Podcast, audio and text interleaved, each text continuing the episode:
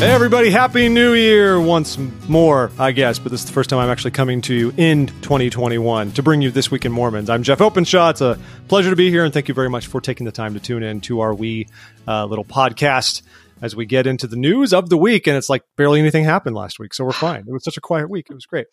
Um, before we get to that, I would like to remind all of you please, of course, uh, follow us on Facebook at facebook.com slash This Week in Mormons. Find us on Twitter and Instagram. Go to thisweekinmormons.com where you can stream this episode, find show links for the stories we talk about, uh, and a number of other interesting articles. For example, our Temple Awards are going to go up this week. By the time you hear this, they'll probably be up where you voted and chose the best new temple renderings of 2020. So stuff like that.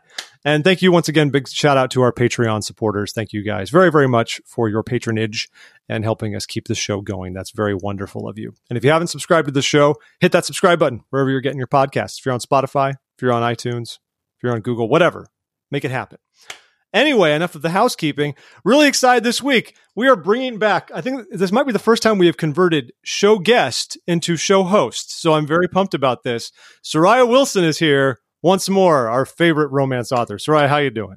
I am doing so great. How are you? I'm well. I'm well enough. Good. You know, it's it's January 11th, and we're just living the dream. So it's super fun to have you back. You know, we talked about this. I think a little bit at the end of the episode when we interviewed you, and you just said like, "I'm game. Let's do this. Let's do some news." And so finally, we have put it together many, many moons later, and uh, that's great. So we're psyched that you're here because you are an opinionated person, and those people those are the people who need to be heard, and that's important. We there there are with all the censorship going on today. Where can you even find a place to have your voice heard, Soraya? So I am thrilled to give you this microphone and have you be here. Um, what's going on in the world of like how, how's life since we really last spoke? I mean, how was Christmas? How's the new year? How are things? Tell give it's, us an update. It's good. Um, professionally, I hit the USA Today bestseller list in December. That's awesome. So you now have to like use that title when you address me. USA okay, selling author Soraya Wilson. Was that know. for any any book in particular, or just it was an anthology that I was a part of with some okay. other authors? So that was pretty cool. Christmas was good. I had my two oldest kids come home, and it was just us. We usually do a great big extended family, and we just thought we can't risk it, you know. And so we did like Zoom, and not the same. And hopefully this year we can go back to to things being normal again. But yeah, and now I'm just writing a book coming out next year, and kind of devoting all my time to that. So that's awesome. And it's a I forgot. I think you told us you you crank out books pretty fast once you're in the zone, don't you? Yeah, it takes me about a month. Yeah, that's I mean, pretty impressive. You know, when people look at Joseph Smith, what did he write? Was it two months to write the Book of Mormon? And I'm like, you guys have no idea. You have no idea how fast that is. Like, it's incredible. um, I mean, I'm making all mine up. Mine's just in my, you know, I thought stuff he had to keep straight. Like I will I will get to like chapter six and go, what was that character's name in chapter one? And have to go looking back to find it. And I thought he never did that. Never. And he, it's amazing. So everybody's like, this is fiction. We had family home meeting tonight about why the Book of Mormon's real and not made yeah. up. So that's a good yeah. family home evening. Yeah. I'm not quite there at that age with my kids in terms of uh, those discussions. Though we have been reading the, uh, we started before the new year, but you know now we switched over to Doctrine and Covenants, of course, with Come Follow Me. But leading into that, we we have those classic little panel kids, mm-hmm. you know, the drawing ones of all the scriptures, whatever it's called. You know the ones I'm talking about, right? I know, that, about. you know, so I, I, used to skip that a lot with my oldest kid because I was like, some of these stories are just over his head. Like he doesn't care about some random tale about like David Whitmer or something like that. But he's getting it more, and he's pretty interested. I mean, it's funny watching a five year old try to process not just the first vision, but stuff like, yeah, there was like all this fighting in Missouri, and they got killed, and everybody got run out of the state. And he's like, everybody what? was dead. Yeah, yeah. So it's been fun. I'm psyched that it's uh, Doctrine and Covenants this year. I loved I love church history so much. Four years ago this time, I was a gospel doctrine teacher, and so I was totally spoiled and that was right when they had revised. This was pre Come Follow Me, but they had revised the curriculum um, for Doctrine and Covenants to have things like the multiple accounts of the first vision. Right. A lot of good discussion there. So I'm just psyched to get back into it because I think it's uh, church history is a. I just geek out a bit about it, as evidenced by some of the guests we've had on this show. But uh, it's going to be a good year. So that was cool. Happy times. Yeah. So we're happy to be with all of you. Obviously, last week we had our wonderful interview with Richard Ostler. If you have not listened to that, please check it out and share it around as well worth, worth your time. He is a terrific individual, and we had a great time having him on last week. And so we recorded that, though, in December, a little behind the curtain stuff there. So now here we are. It is January. I mean, what a great new year. We made it one week into 2021 with and almost burned down the whole joint. This is why we can't have nice things. I guess it's been a frustrating week, and I don't want to opine too much because I think our listeners have, longtime listeners have probably every idea what I think of some of the things that went down in our country this past week. And I live in Washington D.C., so fun times. Um, yeah, yeah, it's been very. Uh, perplexing and there's been some good pieces have come out about it actually i one i didn't even reference here uh, Jana Riess wrote an article talking about how the events of the Capitol showed sort of the worst and the best of Mormonism. Uh, and the the synopsis is essentially, of course, we have the worst side of it. We have people parading around with the title of liberty and trying to, you know, bring truth to all this or whatever that's about. And then the other side of it is we have people like Mitt Romney who have been like standing up for principles big time over the past bit. I'm, sure you saw that viral video of him in the airport too, yeah. uh, getting heckled. It's it's fascinating how in any religion you can uh, you know you can pick and part you can pick apart which parts you want and which parts sort of benefit your cause and you can do that politically as well. Go figure right?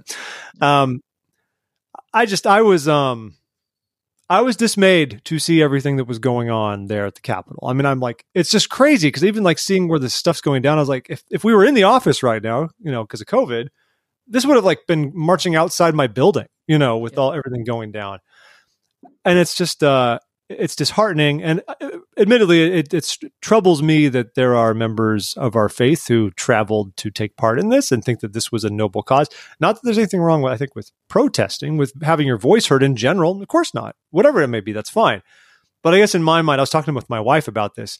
Like does this cross a different line? Because it wasn't just a protest like yeah yeah we support one party. It was yeah yeah yeah we want to undermine democracy which to me is a little bit different.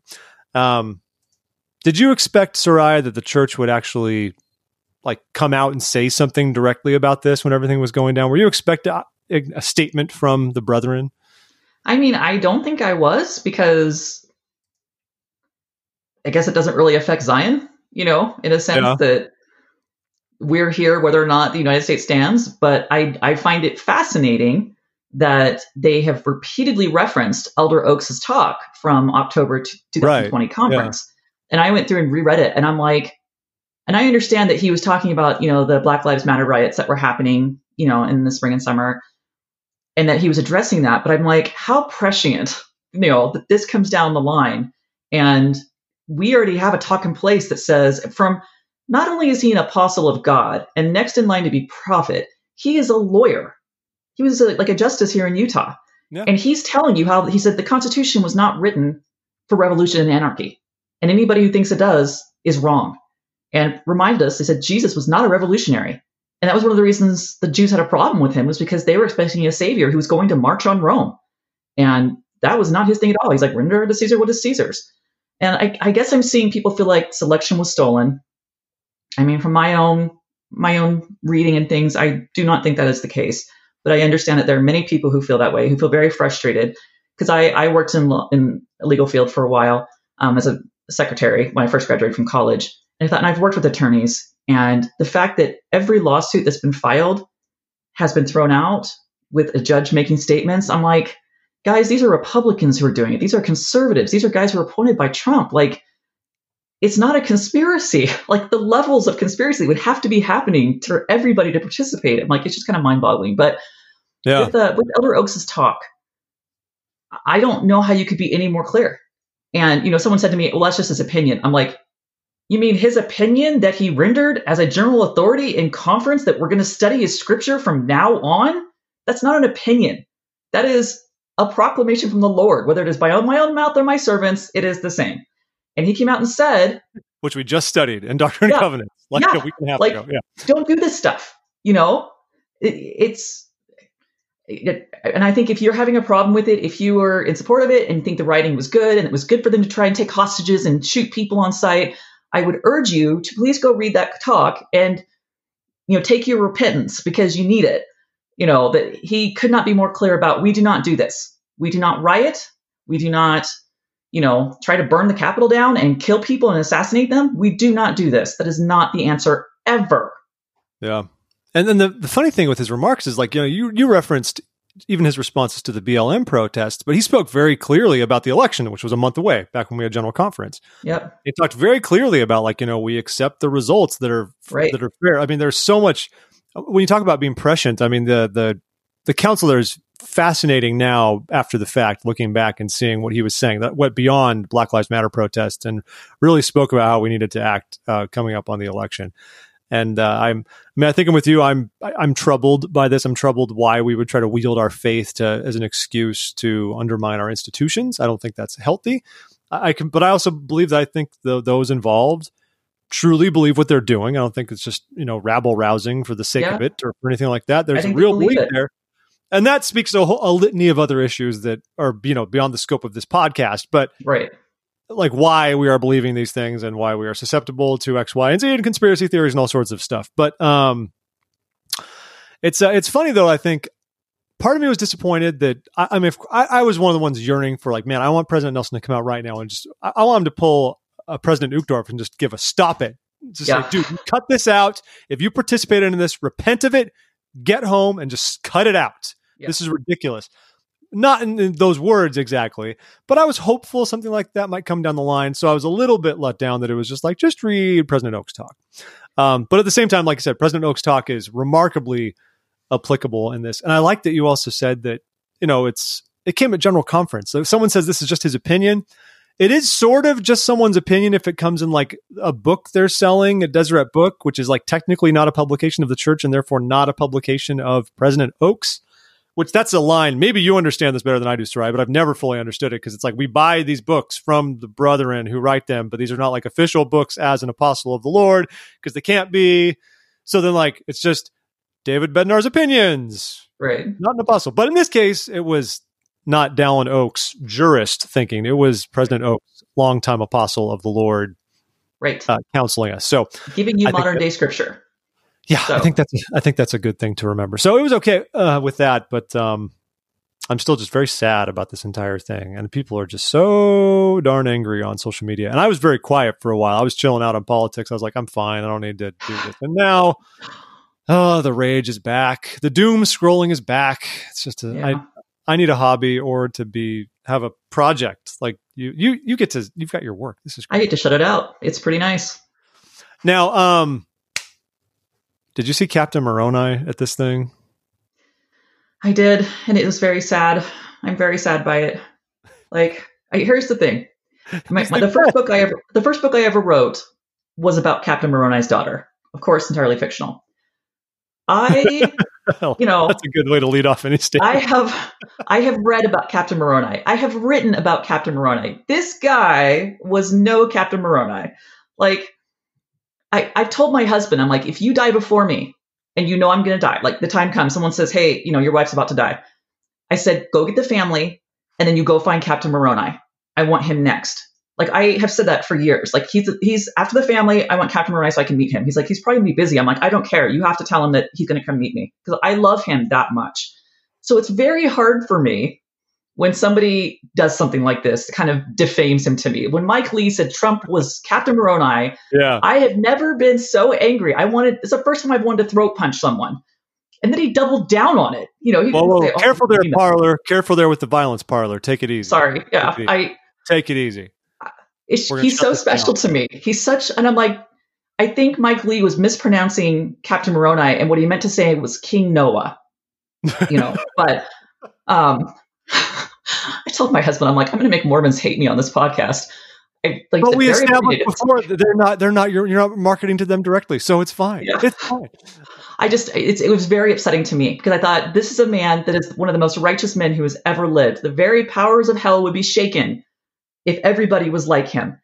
Don't you dare take his name and his likeness and use it for something like this. I, I, it it just infuriates me.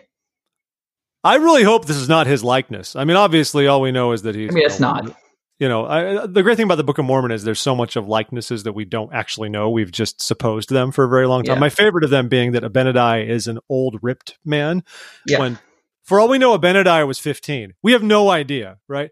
But um, this Captain Moroni, this is great. He's doing some cosplaying. It looks like he he raided, I don't know, the Relief Society cupboard after the Hill Cumorah pageant or something. And he's just he's dressed up. He they even get an interview with him in front of the Capitol. He's waving the title of liberty. It's just this is to me this is just fantastic, which I'm saying in all sarcasm. But I just think I, I love that someone got an interview with him because when this started breaking, and I saw on Twitter footage that there was someone out there. At first, you saw just this title of Liberty, Liberty, of title of Liberty waving, and that alone, I was like, oh boy, oh boy. Here we go. And then you see the garb, the actual wielder of the flag, and then someone got up close and got to talk to this person. So, I mean, that alone, that's excellent journalism from Jason Allred, who has 11 subscribers on YouTube and deserves a lot more for being there. Yes, Jason. for getting this interview. Great thing about the uh, YouTube video is right underneath it, it has a disclaimer that says the Electoral College has confirmed Joe Biden as president elect. Just to remind you about yeah. misinformation. Anyway, this, this this Captain Moroni is awesome. I think he's great. I mean, the real one's great too. That's a whole other discussion that I would love Heck, let's get into it. Soraya. Do you ever worry that Captain Moroni was because you you love him a lot? So I, I, I, I want your perspective here. All right. Was he sort of illiberal in the classic sense? I mean, Moroni basically threatened to put people to death if they didn't get in line with what he believed in. We, that's a short. That, and I, have seen people, but, you know, say that oh, he did this out of emotion or did that, and I I think he was gonna he was gonna take Zarahemla. He he right. That, he was marching gonna march on Zarahemla. Yeah. Until Pahoran was, was like, dude, chill out. We're all good. I'm sorry you're upset, man. It's okay. I even love that. I love the exchange, and I love what it teaches us. And um, was he fiery? Was he a bit of a hothead? I don't know. It kind of sounds like it, but you know that certainly didn't make Mormon love him any less. You know, it didn't make him stop singing his praises at all. That I think sometimes we kind of had this what I would say is a justified anger, a justified outrage at something that is completely wrong and immoral. And I think that's probably how Captain Moroni was feeling. And people say, well, that's how they felt at the Capitol. And I'm like, it's not the same. Moroni was working with the freemen, trying to get rid of the kingmen, trying to get rid of the guys who wanted the dude to be the king, you know, and bypass the democratic elections and bypass everything else, right? Just install himself as a king. Moroni was trying to prevent that so I, I don't see the parallels. I guess. I mean, I, I can see where people. Yeah. I, I can see people could make would try to make the argument, but do I agree? Absolutely not. Me neither. So sad week uh, in general for those sorts of things, and I know now they've even they've even warned us there could be further violence at other uh, events over the next handful of days until yeah. uh, next week. I guess next Wednesday when the when we will have the inauguration. So I hope everyone's safe. I mean, I know there was even, I think there was even a, a, protest or an event of some sort at the Utah State Capitol, if I'm not mistaken. I just read an article today that they're they're upping security for next week. They've already started yeah. doing that. Yeah, stuff's going around. So it's uh, it's sad, and it's sad to see like giant barricades around the Capitol now in DC, and just like here we are. So let's just hope for good things, everybody. But we would like to stress once more that even though the church has not formally said the church has congratulated Joe Biden finally on on being president, which is enough. I mean, they're recognized. The church has recognized the Biden presidency. Yeah. So t- let that. I'm sure that was a different show, but I'm sure you saw those comments in December when Facebook lost its mind over the uh, church's post about that. Did you see any of that? I didn't that see was- any of it. I'm in my like own little bubble, I guess. Won't spend much time on it here. The sisters covered it last month, but this was when the church they were late to it. Usually, the church has um, has congratulated the new president pretty much immediately after the election. Mm-hmm. They didn't do it with Biden right away, and we we even wrote a piece about it, wondering why. I assumed it was because the others Trump did not concede, and you know they didn't want to get in the fray and seem political yeah. about it or whatever. So after immediately after the electoral college voted, that's when they issued their statement to support to to just congratulate Joe Biden. It was just you know pablum basically, just you know happy little great job. We hope we can work together. Da da da. Um, and then like the church's Facebook page just lost, it went nuclear the comments on there were insane. It was just, it was absolutely, it got so bad they had to shut down comments on the church's feed, which is, which is saying something because I'm amazed they leave it as open as they do. Because plenty of people show up on the church's Facebook property and just say all the stuff you would expect, you know, against right. the church. So, um, fun times there. All right, so uh, we can move past that a little bit to some news that broke today, real quick. Now it's now it is three. Elder Soares apparently also had COVID. But they're not saying he just got COVID. They are saying he and his wife both contracted COVID 19 and have since recovered. So I don't know if this just happened, uh, you know, over the holidays and it was just quiet. Yeah, but- I just feel like, brethren, we need you. You are in the age range of people who have to worry. Please stop. Although in Utah, they did just announce that starting January 18th, um, anybody 70 and over can get the vaccine. So I'm like, yeah, here we go. We got the apostles and some prophet. Let's go. Go with the vaccine, please. I'm sure they'll get it. I mean, why would they not? I know. I'm uh, hoping. So there's not much more to the story beyond that. Obviously, he and his wife uh, Rosana Soares had experienced quote mild cases of COVID nineteen during the holiday break. Uh, they were both at home. They were away from other church leaders and all that. And that's essentially everything that happened. Uh, that makes him the third apostle, uh, six people overall, you know, including their wives, uh, to have COVID. And oddly, this means it's the, the three most junior apostles are the ones who have contracted COVID. It started with Elder Gong, and Elder Renlund is just senior above him, and Elder Soares is the most junior apostle. I just find it very curious. It's those three. I don't know where they live in the Salt Lake area. Like, I don't know if it was geographically related or not, but it's just it's just strange to me it hasn't jumped around that like we don't have you know like a bednar grabbing it just randomly or something it's just those bottom three if the next one to get it is stevenson then i'm going to think something weird then you know it's a pattern then you know it's it's following the line of succession it's being very respectful it's going to it's going to work its As way all the way the up. order yeah all the way up until it gets to uh well you know president ballard everybody it might happen so he's doing well. Um, not much more to say about it beyond that, but he is. Uh, they, have recovered and he's fine. And hopefully, more brethren do not get COVID. Um, how's it been for your ward locally? In mine, we went a very long time with nobody getting COVID, but now it's been like happening more on the regular, even out here. And Virginia's done a pretty decent job keeping things suppressed. I honestly have not heard of people locally having it, but that doesn't mean anything because like I said, bubble introvert. I'm not really up on everything that goes on in, in my ward. and I'm not the Relief Society president. You know, I don't know. No one's calling me in for anything, so uh, I haven't heard of it happening here. We've started going back just recently, like last week. We started going back to church where. I mean, I, I don't know how it is for you guys, but ours is every other row is closed off. Everybody has yeah. to wear a mask. They put the bread in little cups so nobody's touching the bread anymore. Which I'm like, I hope we keep this. This is nice. Let's keep doing this. Um, and I'm so bad. Like I'm, I'm like, I like everything. I like that nobody can sit next to me in a movie theater or on an airplane. I would like to keep this going forward. It's, it's nice. but, um, you know, they're very careful to clean the podium in between speakers and, and they only let half the ward come. So it's A through L one week and then N through Z the next. So that's what we've started doing here. Ours is a little bit different. We've been going weekly, but we're limited to 50 or less attendees. And that's, and that's including like officiants and everybody.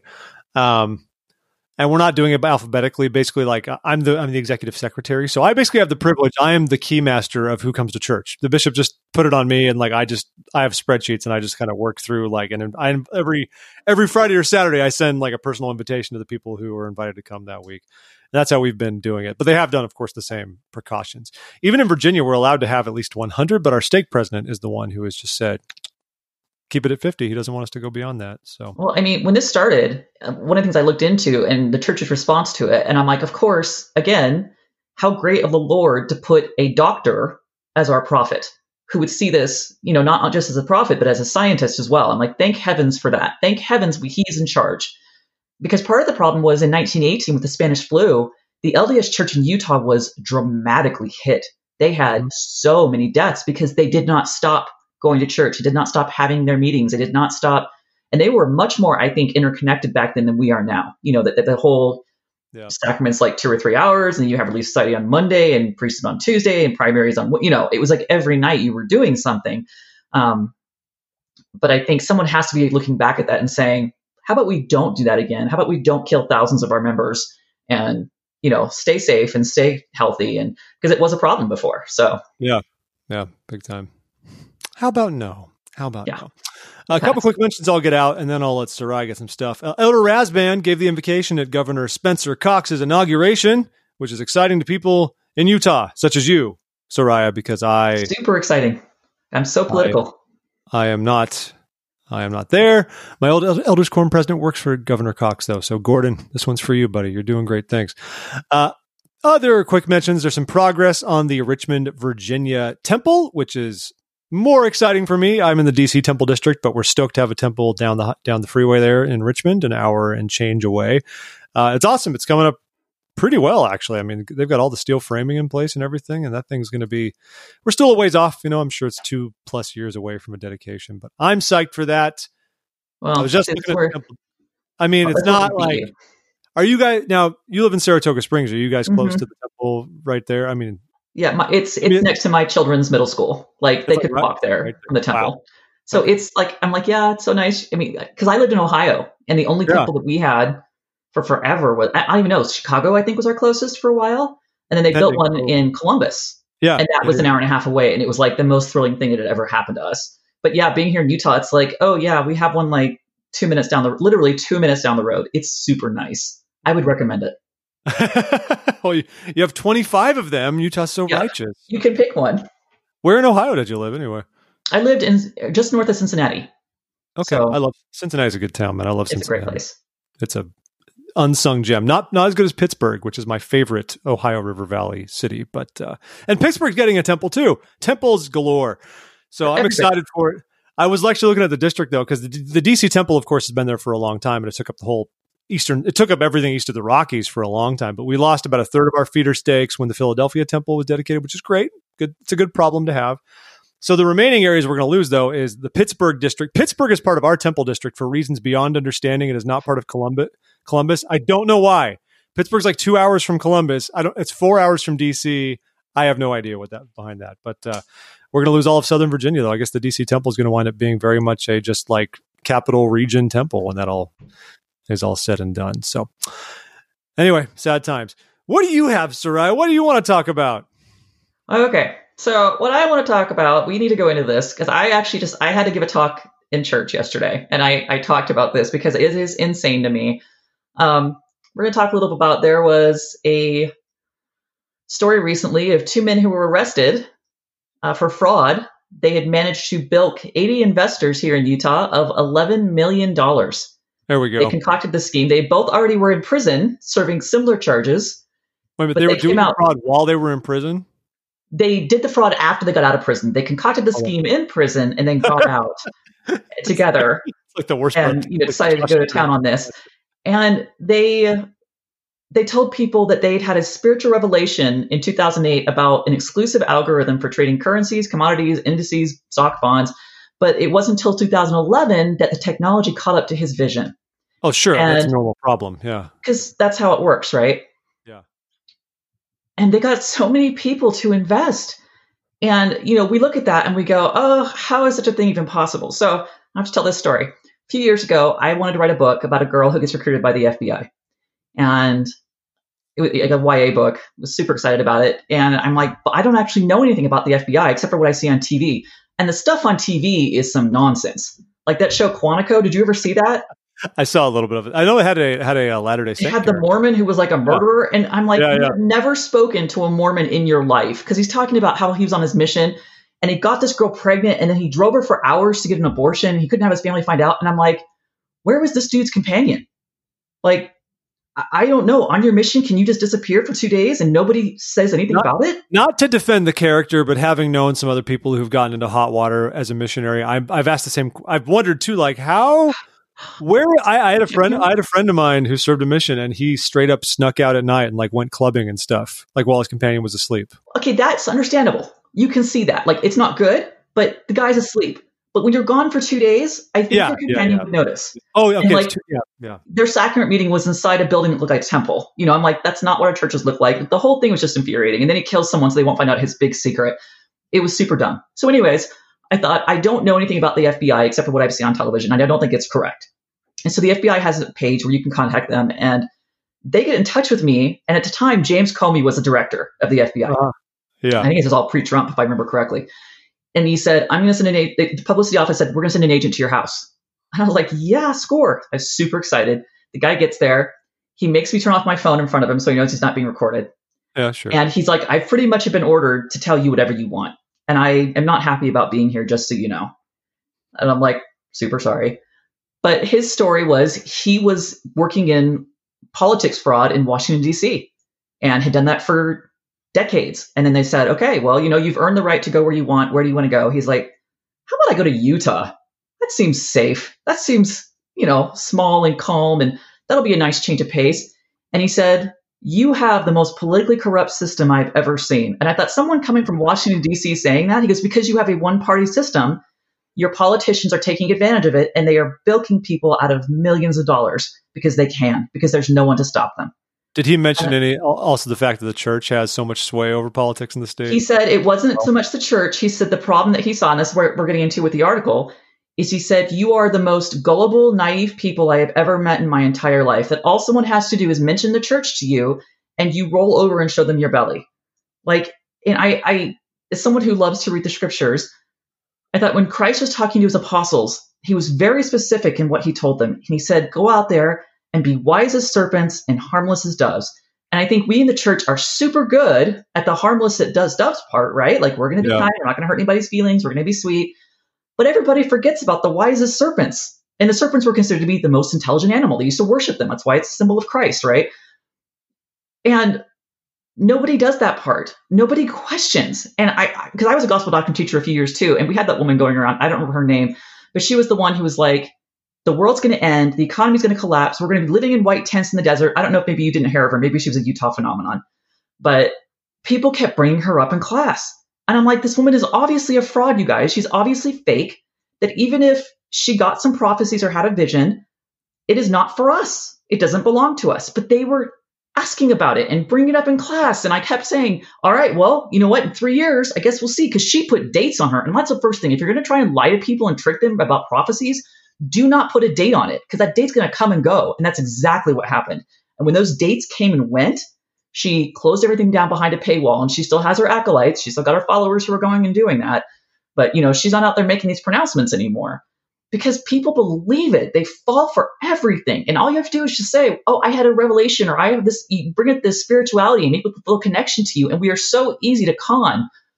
There's my big rant for the evening. So that's fair. They call it affinity, affinity fraud. And yes, Utah is famous for it. I can't believe these guys actually like they're in jail already for fraud and they just figure, well, you know, we can do it again. Sorry. Oh, I heard it. Hello, yeah. husband. Hello, hello. Nice He's gone. But yeah, yeah we, we, I, we, love to fall for it. And this, I mean, these guys are not the first case of this happening. I mean, this guy was telling me stories, and it's not right. just even that. It's things like there was a state president who was prosecuted for child abuse for yeah. being a pedophile, and they let him off. I mean, he the, the agent talked to me about that. He was infuriated, and it was because a jury said God would never allow a state president to do something like this. He wouldn't be allowed to be state president. And I'm like, that's not how any of this works, like at all people are still human. And even if they're called to do something, that doesn't give them a magical bubble that prevents them from temptation and making mistakes, you know? So, but we all just kind of go, well, if he's a bishop and he's selling me on this, that, you know, it must be true. No, please question. Why is this serpents? Ah, Soraya, you're doing a good job making me. Qu- Every now and then I daydream about moving to Utah just to get back out west, you know? you know, Sorry, the, the, the, the, soft goal is to like you know be within a day's drive of Southern California to be to see, be back home and everything. But then, but then you, a voice of reason, reminds me of all the reasons not to be. like I didn't, I didn't grow up here. I grew up in California and yeah. in Ohio, and then we moved here. And I remember being, you know, a newlywed, and like all these rules would come out, and we couldn't figure out why. Like, why is there this rule now? And there was all these traditions and cultural things here that the rest of us didn't know about. And they're like, we can't do this at missionary farewells anymore. And I'm like, well, why not? You know, it's because the Utahns were messing it up somehow.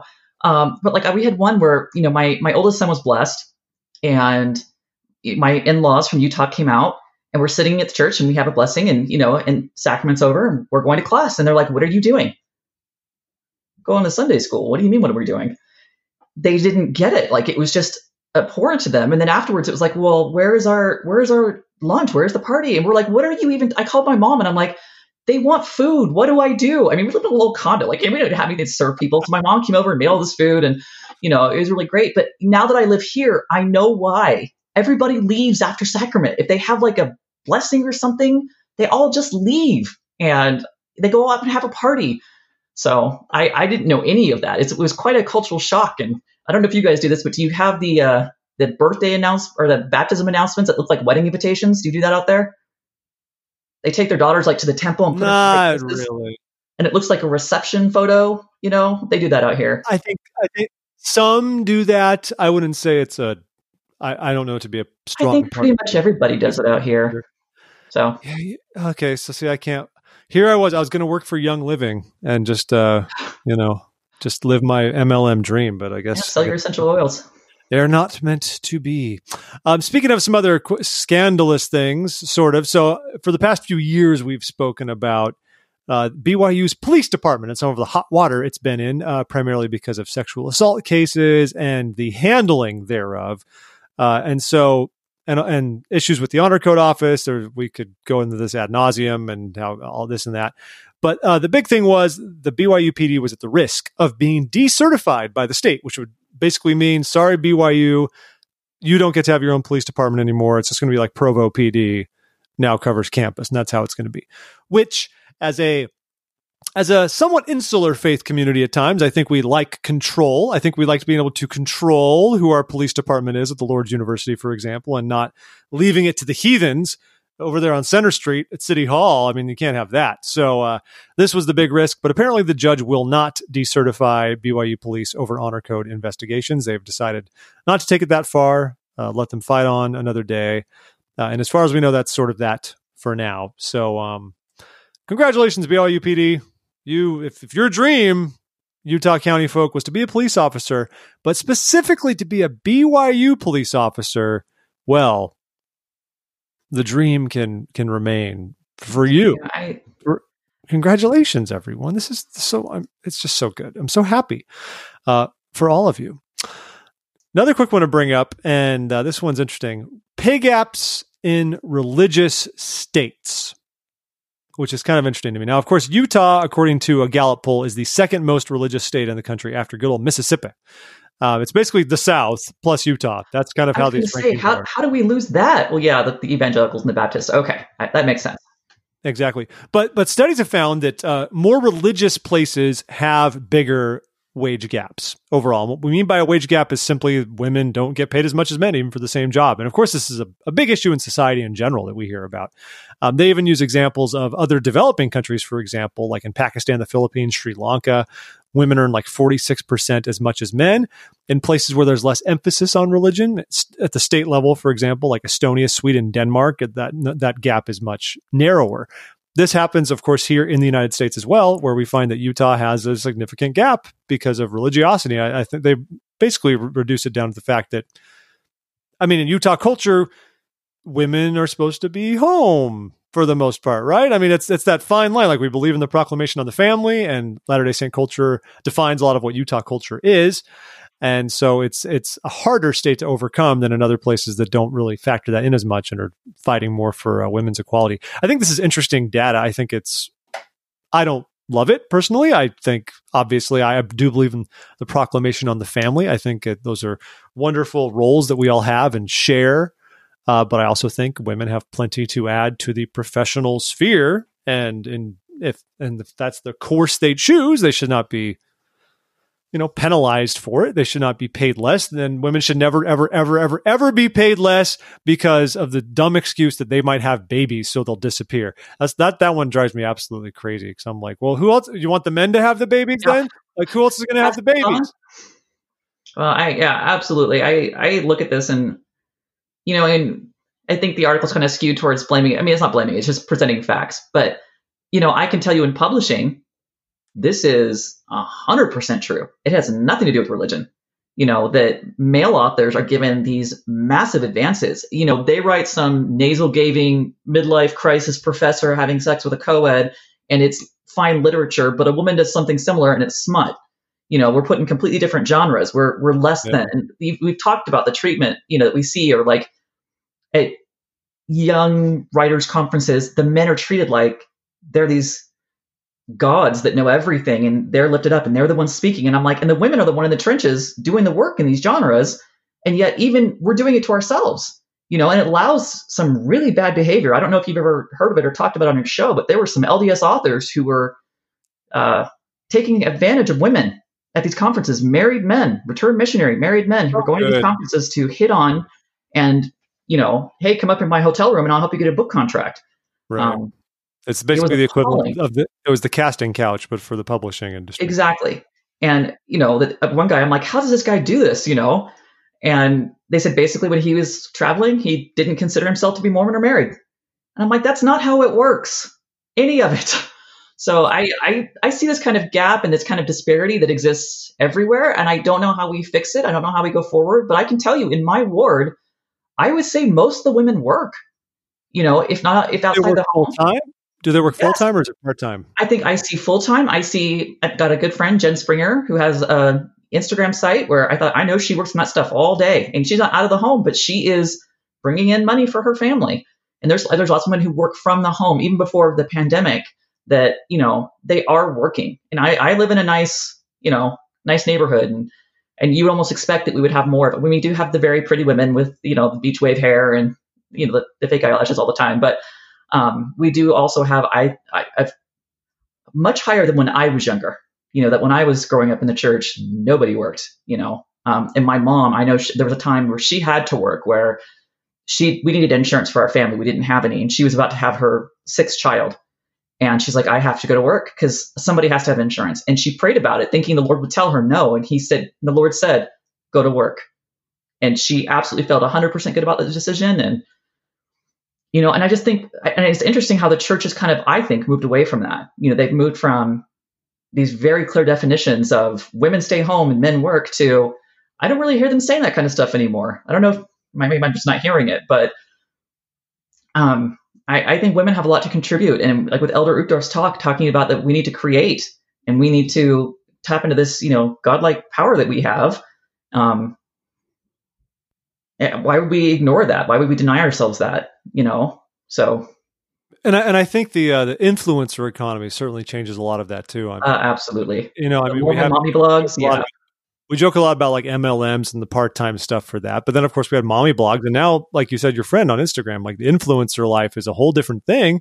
Yep. And there is real money to be had, you know. And there's, uh, I don't know if you saw, there was a piece about it. We talked about it on the show who wrote about that? Was it like the New York Times covered it or something? But talking about like Latter Day Saint mm-hmm. uh, influencers on social media and how some of the, the but how some people though are uncomfortable with how it kind of blurs the line between just a simple like something that's strictly commercial and something that is like a calling in a way like if they're using it to uh, share the gospel and if they think it's justified and stuff that was a fascinating piece and that's a it's an interesting world to be in right i you know just to, to do all that i mean my mom worked my parents were divorced so my mom worked and i'm glad she went to college and my dad didn't and so when my parents got divorced our quality of life went up because my mom was able just to go back into the workforce and we were we were fine so don't pay them less people yeah absolutely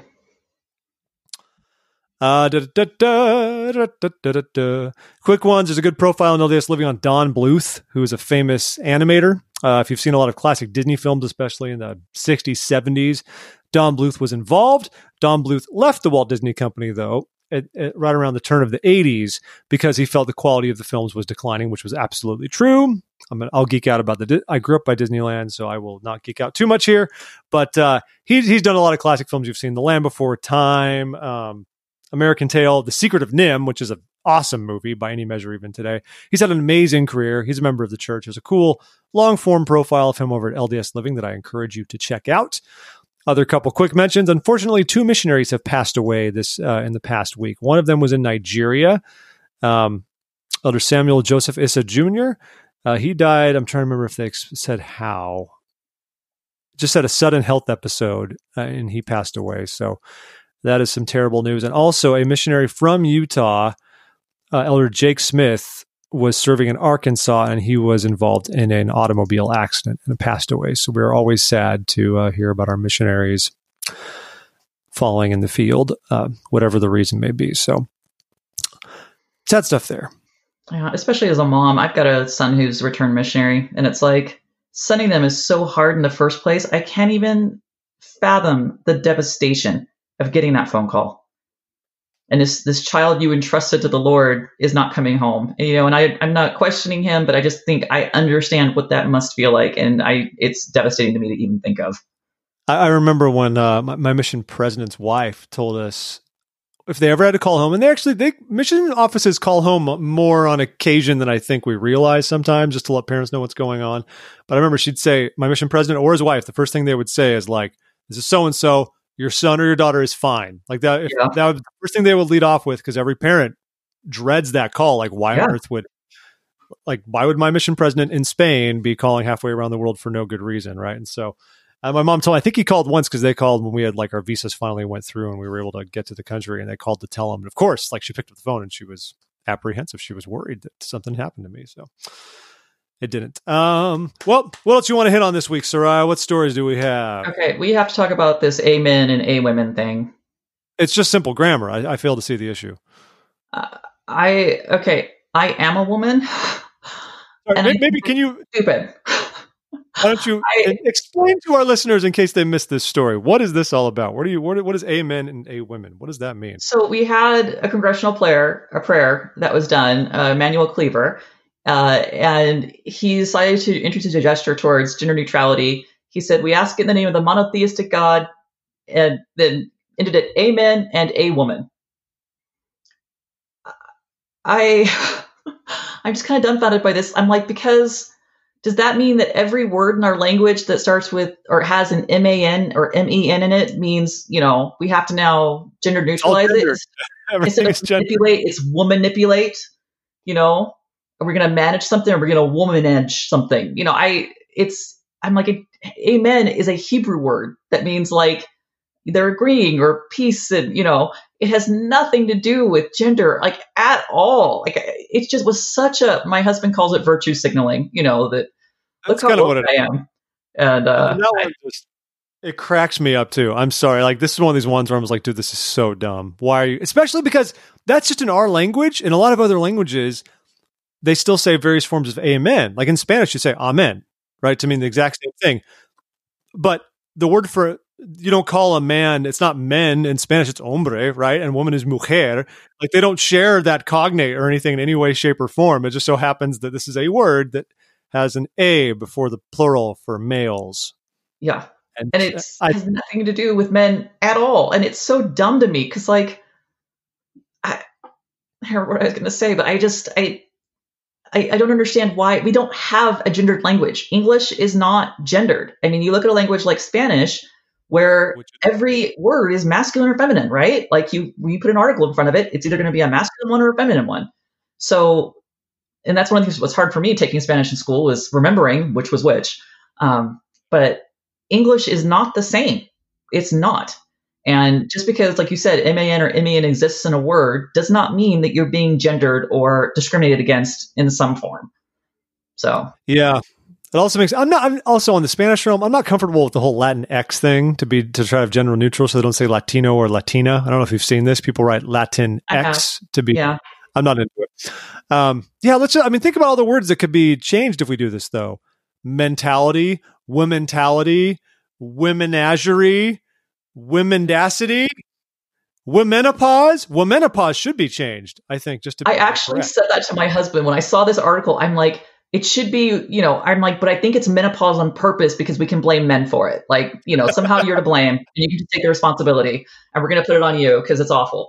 But yeah, yeah sure. like it just, it just doesn't, it makes no sense. And I thought there's plenty of things where if you don't want to say brothers, you know, and you want it to be brothers and sisters because you don't want women to feel like they're excluded, that I think is appropriate. That I think is a good addition and it's, you know, it helps bring everybody together because I will tell you sometimes as a kid that I had a hard time when they would say brothers in the scriptures. And, you know, as I've gotten older, I understand that, you know, like in Spanish, brothers would be hermanos, sisters would be hermanas, and brothers and sisters is, you know, back to hermanos. It's the same word.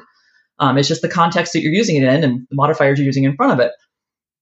So the same thing happens in Greek, you know, that it's meant to mean everybody, but it, they just put brothers down because we have not great translations of the Bible. So, yeah. Yeah. That's like our bit of levity for the week.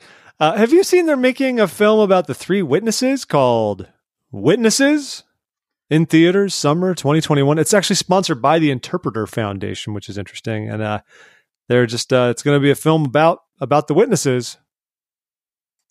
Just being I, the three the three witnesses. I like the the Latter Day Saint market for dramatic films, commercial films. I think it's I think it's outstanding. I have so many things to say about Mormon films. Like, please make some good ones. I mean, we do have some good ones. We do have some excellent ones um, from very long ago. But these kind of commercial ones they're making, I just want to ask people to please stop. Unless you're going to make it be a quality production, You know, I, I, it really is this kind of Judy Garland, let's put on a show mentality that anybody can make a movie. It doesn't have to have a plot or acts or a character arc. It's fine. I can make a movie in my sleep. Um, and we, even when we have a successful filmmaker, you know, like Jared Hess, you know, he leaves us, you know, and goes to Hollywood, which, you know, can you blame him? Of course, that's where he's going to end up because he makes good movies. So he's going to go to the place that lets him make quality film. And I remember that whole Mormon cinema thing that rose up and like I wanted to support it. Like, man, I was out there buying those films because I thought I wanted to be successful and I don't want that so much anymore. what about the bad comedies like the Halestorm ones? Can you get behind those? You know, They're okay. You know, like eh, as a storyteller, it's very painful to watch a story being told badly. It's very hard for me to watch something that I'm like, you had all the resources, you had all the ability. I'm like, go hire a writer. Don't assume a director is a writer because that's not always true, you know, right. and that's not always a skill set. And it, no, I mean, I've watched them. Have I watched them again? No. I mean, I've watched the Latter day Saint Pride and Prejudice more than once, but that's because I love Pride and Prejudice. And I actually think they did a fairly good job with that. I, that I one's not it. too bad. That was not too so bad. That came I, I that came out on DVD. Yeah, we'll when I worked at Deseret, when I worked at Deseret Book, that came out on DVD. We were very excited to be carrying it. it was uh, it was adorable, and I'm like, if we have to do that, let's go take some old Jane Austen movies and let's make them LDS. That's fine. You know, the characters in the story are already good. Uh, you can't really mess or, up. Or just this year, because you know the public domain doomsday clock is going every year. The Great Gatsby just entered the public domain. Why don't we make a Mormon version of The Great Gatsby? I don't know how you handle the party scenes and the hedonism uh-huh. and all that kind of stuff, but I think there is a way to do this. And Soraya, I think I think you should stop writing the book you're currently working on and do a screenplay. Right, Great Gatsby. This Even though I hate The Great Gatsby. How the the great American novel, as they describe it? Ugh, ugh. Sorry, I just defend your authors. defend your print. Uh, I'm I'm more ambivalent about the Great Gatsby, but I'm curious about your antipathy towards it. If you here's my antipathy towards it. I, you know, as a female writer, the more I kind of grow, the more I look at honestly books and movies made by men and just go, you don't get it. Like, oh, okay. I, I, mean, I really do see the male gaze as a real thing. Like, if you watch Wonder Woman, the first one, it is delightful. She is powerful and strong, but she is still feminine. And she sees a baby and she melts. And, you know, she could still be just as feminine as women are and love all those things, but, you know, still beat everybody up. And I'm like, I, I, I cried when she walks out into the demilitarized zone. I cried. It was that powerful to me. I'm like, this is, I said, my daughter needs to see this movie. And I'm like, wait, my sons need to see this movie. And I brought them all with me and made them watch it. And then you watch Justice League, which is ah. for so many reasons.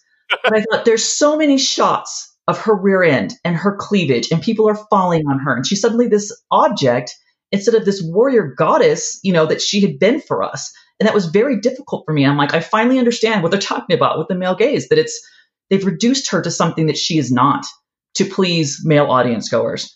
Um, so I think as I've gotten older, like Hemingway, pff, I would push Hemingway out to sea. I hate everything he's written. Fall can get in that boat too. And so Fitzgerald, I'm just like, I'm just not up for this. Scott, you and I are just not going to be friends. These are not themes I care about. These are not things I want to explore. I mean, part of the reason why I started writing was uh, growing up. Um, probably one of my favorite authors was Terry Brooks, who writes the Shannara series. Um, uh-huh. And my dad loved him, and I love that series. And I, because I'd never heard of Lord of the Rings, so this is my first introduction to fantasy. And I'm like, it's really good, except for all the romance is bad. Like, it's literally, hey, you're cute, we're together now. And I'm like, but what about the relationship and building up to it? And why is this so bad? And as I got older and started reading more books by women, I'm like, here it is. Here's the stuff I've been looking for. This is the stuff I care about. And for so long, you know, romance has really been the first time you and I talked, I had a list on my desk of stuff I was going to say to you when you mocked romance. Cause, you know, my publicist is like, well, he thinks it's real funny that you write romance. And I'm like, okay, let's go. I'm going to, I'm going to start throwing punches. I'm ready you know, because it really and truly is this kind of misogynistic viewpoint that exists in our culture that anything that is of value to women is less than. Romance is less than action adventure. It matters less than stuff blowing up. It's not as important. It's not as, you know, and we're just told your things don't matter. And it, and I think an industry that is for women and by women is constantly belittled. And when the opposite's true, I mean, nobody gets on fantasy football and tells you guys it's stupid. It is stupid. Professional wrestling's stupid, but you know, you're not routinely mocked for it. Men are not mocked for it. It's like, well, yeah, I like fantasy football if you want to. Go ahead, have fun. But women like romance, and it's, oh, you silly little women with your silly little books. So I, I, I don't like a lot of classical male authors, to be honest. Mark Twain is probably the exception. And even he, oh, and the only reason I love him is because I did a senior paper on him in high school and I love his sense of humor, but man, did he hate Mormons and did he hate Brigham Young? Holy cow. And he hated Jane Austen, which I just think is unforgivable. He said if he could, he would dig her up and beat her to death again with her own shin bone. So Mark Twain and I have some issues too. But, you know, so that's where I'm coming from. Well, you know, okay. I mean, I was going to see if you wanted to do a view. You know, we could see the story of Jay and Daisy once more, and we could watch the DiCaprio version. But fine, fine, fine. Yeah, let's go watch that one. It's fine. Nobody, you know, I that one's really weird. But they've already started putting out books. Have you seen? They've already started putting out like the prequel to Great Gatsby, you know, and people are just all over this, like in anticipation of it. They've been already writing stuff so that it was ready to go this year when the copyright expired. I, I am because we're coming up, the thing I'm really interested in. I'm referenced some Disney before because like Disney's Steamboat Willie in 1928, it's coming up on that. They've been fighting for years to have it delayed, and I think they're going to keep fighting it. And I know I think the particulars of it mean that only like that Mickey Mouse from like that cartoon would be the one that would enter the public domain, not even the one mm-hmm. you see today. But it raises this is not even this is in no way Mormon related, but it raises really interesting questions in our day and age as brands have consolidated around particular mascots and identities it's a, which is a lot different, I think, than it was when great works were published 150 years ago. You know, right. it's like like would you ever actually in your right mind say no disney your mascot now has to be public property and, and, anybody can do anything with it? And i think the gut reaction is like well no that's like their thing. They get to control it. So i think it's going to be i've only loosely watched the realm of you know just things entering the public domain which is funny to see because yeah when you watch like all the sherlock holmes novels suddenly just start dropping from well, right and left you know and everybody just publishes whatever they want because they're and they sue. Sherlock holmes' estate still sues. I don't know if you know that no, I didn't know that. They've decided that there's like these early Sherlock Holmes novels that where he's much more detached, he's much more, I guess, clinical and scientific, and not as emotional or connected to other people like Watson. And right. then there's a set of series where this guy killed Sherlock Holmes. Like he was done. Doyle was like, he didn't want to write it in the first place. He hated how successful it was. So he killed Sherlock Holmes. And then I guess the publisher came back and offered him so much money that he's like, all right, fine, I will write you more Sherlock Holmes novels, you know. And he wrote a bunch more, but he made Sherlock more emotional, more accessible, more uh-huh. connecting uh-huh. with people. So those early novels are the ones that you can use however you want. The later ones, the Sherlock Holmes or the Conan Doyle estate owns it and they will sue you. And so you see like um, the Benedict, Cumber- Benedict Cumberbatch version. Yep. They sued yeah. because as the series goes on, he gets more attached to people and more emotional and more connected. And so they said, you're, you know, infringing on our copyright. And they did it to uh, the Enola Holmes one, uh-huh. where Henry Cavill played Sherlock Holmes, and he was very attached to his sister and very kind and affectionate and lets her get away in the end, you know, kind of a thing. Um, sorry if I just spoiled that for you, but you know that that they do still go after people and sue them, and they plan on keeping that. And I cannot say anything about it because as an author, this is my work it belongs to me. I very much plan on putting my stuff into trust for my children and grandchildren, and I probably will not make money in the future because I'm so time specific. I'm not writing, you know, something that's going to branch forever. But as long as those things make money, I intend for it to come to my heirs. Like I don't want, I don't know. So I'm very much like a copyright girl. I'm very much this mm-hmm. belongs to me, and you don't get your hands on it, and you stay out of my books, and you know. So well, okay. Sorry for the digression, everybody. I'm interested. I could talk about this all day, but I don't know if our listeners care as much. Um, oh my gosh, about copyright. So we're about we're about out of time this week. Uh, there's a couple other things. The some publication, the Trib, talks about the local restaurants featured on the Real Housewives of Orange County, and I don't even know if I should get Soraya started on the Real Housewives of Orange, yeah. or not Orange County, Salt Lake City. I'm sorry, Orange County yes. is where I am oh, from originally. Yeah. The original Housewives, Coto de Caza, baby. Um, so you can read that if you want. Uh, and then I think we'll leave you today. Just I, I, appreciate that they've got a nice. It's you could almost call it a fluff piece, but the Church News has an article looking back at the first three years of President Nelson leading the church, which I think I can speak for most of us and say it has not gone as we expected. And I don't mean because of COVID. 2020 was this whole other thing, But I think uh, my I definitely thought when President Monson passed away, uh, President Nelson, you know, he was very old. I, I think most of us saw him as very traditional, and with yep. Oaks coming along for the ride, I think we saw this being just like, all right, we are gonna we are gonna be very very rigid and structured and uh, and traditional in this sense. And so the way he has mixed things up has fascinated me. And it's been, I mean, the list is obviously crazy long when you think about all the things he is he's talked about. I mean, you know, we go back, we're talking. I think I think the first thing we did was come follow me, but then we started reorganizing priesthood quorums and resetting the youth program and just so many so many different things he's done. So you can check that out at Church News and see how impactful his stewardship has been.